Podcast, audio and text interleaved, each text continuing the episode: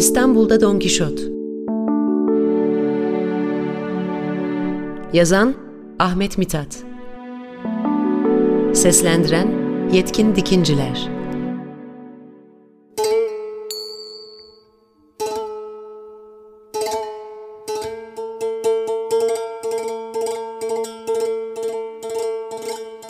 İstanbul'da Don Kişot başlığımızı duyup da bu garip zatı İstanbul'a getirdik sanmayın. Bizim İstanbul Don Kişot'unun adı Don Kişot değil, Daniş Çelebi'dir. Kendisi Saliha Molla adlı bir üfürükçü kadının oğludur. Saliha Molla, oğlu Daniş Bey'i kendi evinde kendisi okutmuş. Bayağı okur yazar bir hale getirmişti.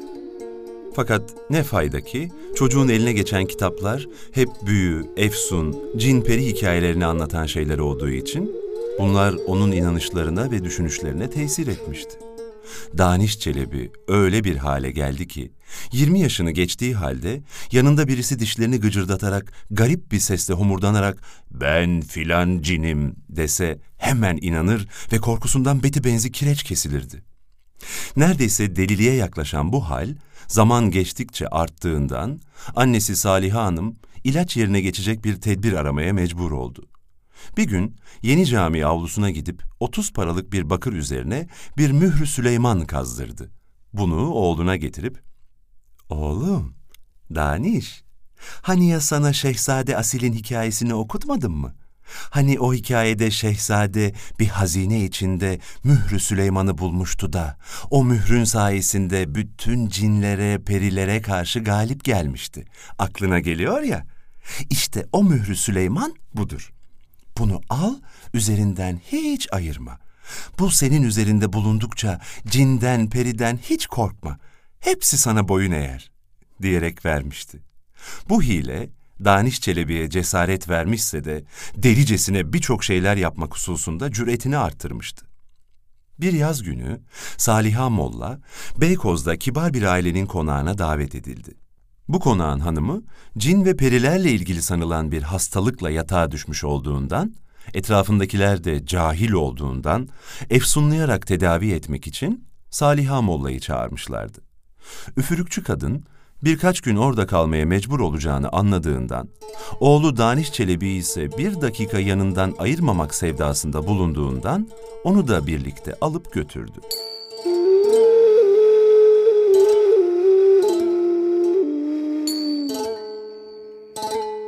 Mührü Süleyman yanında değil mi ya?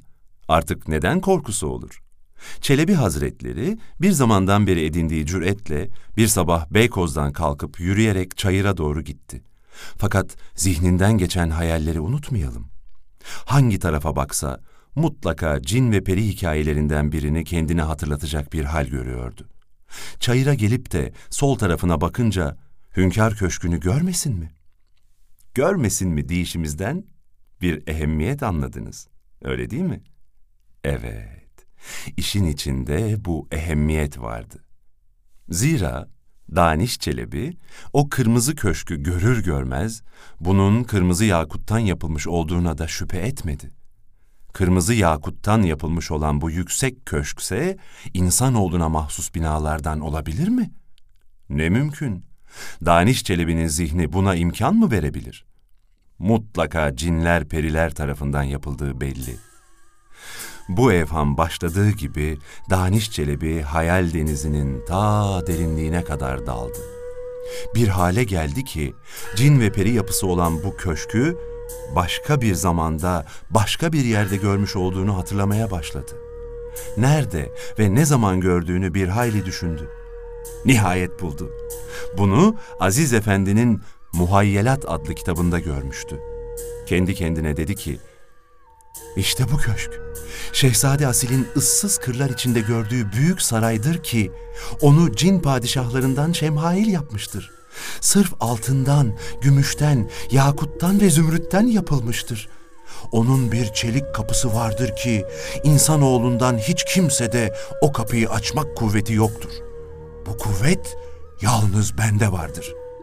Zira bugünkü günde Mührü Süleyman'ın sahibi yani cin padişahlarının da padişahı işte benim. Ben gidip de elimi kapıya sürdüğüm anda kapı açılır. Mühür kimdeyse Süleyman odur demezler mi? Bugün mühür bende. Süleyman da, Şehzade Asil de benim. Gidip kapıya elimi sürerek açıp içeri girdikten sonra karşıma bir avlu gelecek. Onu geçeceğim, bir daha gelecek. Onu da geçeceğim. Birkaç avluyu geçip bitirdikten sonra asıl köşkün kapısından gireceğim ve göreceğim ki her taraf altın ve gümüş içinde. Kitapta böyle yazılı değil mi ya? Merdivenden yukarı çıkacağım. Birkaç odaya girip çıktıktan sonra bir de odanın birine gireceğim ki ne göreyim? Elmastan yapılmış yüksek bir taht üzerinde dünya güzeli bir kız büyüyle, tılsımla uyutulmuş. Bu kız Çinmaçin padişahının kızı olup cin padişahı Şemhail onu babasının sarayından kaparak getirmiştir. Çünkü ona aşık olmuş. Fakat kız kendisini sevmediğinden boyun eğmemiş. Ben üzerimde bulunan mührü Süleyman'ın tesiriyle kıza elimi sürdüğüm gibi kız uykudan uyanacaktır. Hemen muhabbete başlarız. Bu aralık Şemhail gök gibi gürleyerek gelir. Kız korkusundan şaşırıp ne yapacağını bilemez. Çünkü Şemhail'in beni parça parça edeceğine şüphesi yoktur. Fakat Şemhail gelip de beni gördüğü gibi ayaklarıma kapanarak Aman ey cin ve peri padişahlarının padişahı bana acı eğer acımazsan üzerinde bulunan mührü Süleyman kuvvetiyle beni mahvedebilirsin. Ben bu kızı buraya getirdimse aşkımdan getirdim. Kusurumu affet. Her emrine bağlı kulun olayım. Der, ben de kusurlarını affederek kendisini cinler üzerine yeniden padişah tayin ederim. Artık bundan sonra ne zevkler ne sefalar.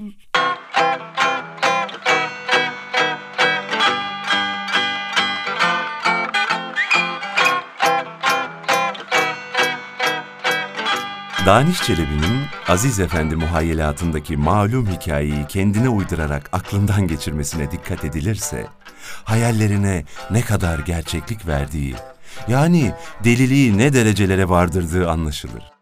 İşte bir yandan bu hülyaya dalarak Hünkâr Köşkü tarafına yöneldi. Demirden yapılmış o yüksek kapı azıcık aralık olmak üzere kapalı idiyse de mil üzerinde bulunduğundan Daniş Çelebi eliyle dokunduğu anda açılıp sırtına dayandı. Şu ilk başarı Daniş Çelebi'nin bütün evham ve hayallerinin gerçekleşmesine bir kat daha yardım etmiş oldu. Kendisi ise düşündüklerinin ve gördüklerinin gerçekten başka bir şey olmadığına asla şüphe etmeyerek elini kolunu sallayarak köşkün kapısından içeri girdi. Geçtiği yerlerden her birini okuduğu hikayede tasvir edilen avlulardan biri olarak kabul ettiği için bunları geçtikçe fikrine bir kat daha kuvvet veriyordu. Nihayet asıl köşkün kapısından içeri girdi. Yaldızlar ve türlü türlü nakışlarla süslü olan merdivenlerden çıkıp birkaç odaya girerek çıkarak her birini kafasının içindekilere uygun bulduysa da odaların hiçbirinde elmas taht üzerinde uyumuş olan kıza rast gelmemesi biraz canını sıkmıştı. Bu aralık aşağıdan küfürler savurarak koşan bir adamın gürültüsü işitilmesin mi? Bu gelenin boş köşkün bekçisi olduğunu Daniş Çelebi'den başka anlamayan kimse yoktur. Biçare adamcağız bir iş için köşkten dışarı çıkmış fakat gözünü gene köşkten ayırmamıştı. Ne yüdüğü belirsiz bir şahsın hünkâr köşküne girdiğini uzaktan görünce bir şey çalmasına meydan vermeden herifi gerekirse döverek kovmak için var kuvvetiyle ve kızgınlıkla koşup gelmişti. Bu gelen adamın köşk bekçisi olduğunu Daniş Çelebi'den başka anlamayacak kimse olmayacağını söylemiştik.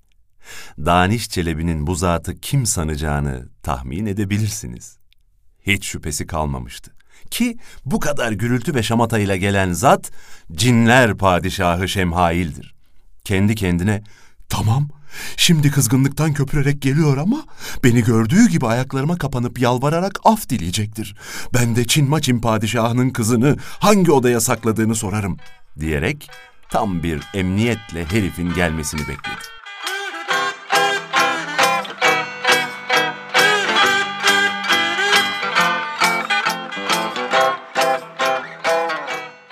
Gerçekten herif müthiş bir kızgınlıkla geldiyse de Daniş Çelebi dahi bekçiyi tam bir metinlikle karşıladı.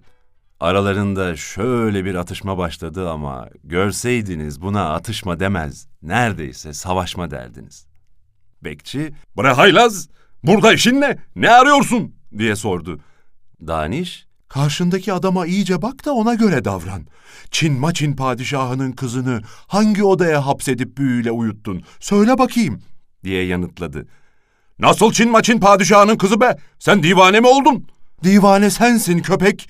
Sen cinler padişahı Şemhail değil misin? Üzerimde mührü Süleyman olduğunu anlayamadın mı yoksa? Bekçi, O nasıl lakırdı be? Yoksa işi divaneliğe vurarak elimden kurtulmak mı istiyorsun? diyerek sopaya davrandı. Daniş, Sakın ha elini kaldırma. Sonra billahi fena ederim. Demek oluyor ki sen cinler padişahı Şemhail değilsin de onun için üzerimdeki mührü Süleyman'ı tanımıyorsun. Sen bu sarayın korunmasına memur adi bir cinsin. Öyle değil mi? Ben bekçiyim ama cin değilim. Dışarı çık bakayım. Hadi hadi git padişahına söyle. Padişahın Şemhail buraya gelsin. Üzerimde bulunan mührü Süleyman'ın verdiği selahiyetle böyle emrediyorum. Bekçi, Seni edepsiz seni! Benim padişahım Osmanlı padişahı Abdülmecit Han'dır. Ben o ağızlara gelir miyim zannediyorsun? diyerek sopayı işletmeye başladı. Ah aman vay başım vurma be. Çabuk söyle Çin maçın padişahının kızı hangi odada? Al sana Çin maçın padişahının kızı. Ah aman başım ne insafsız herifsin be. Defol şuradan Şemhail gelsin. Al Şemhail'i.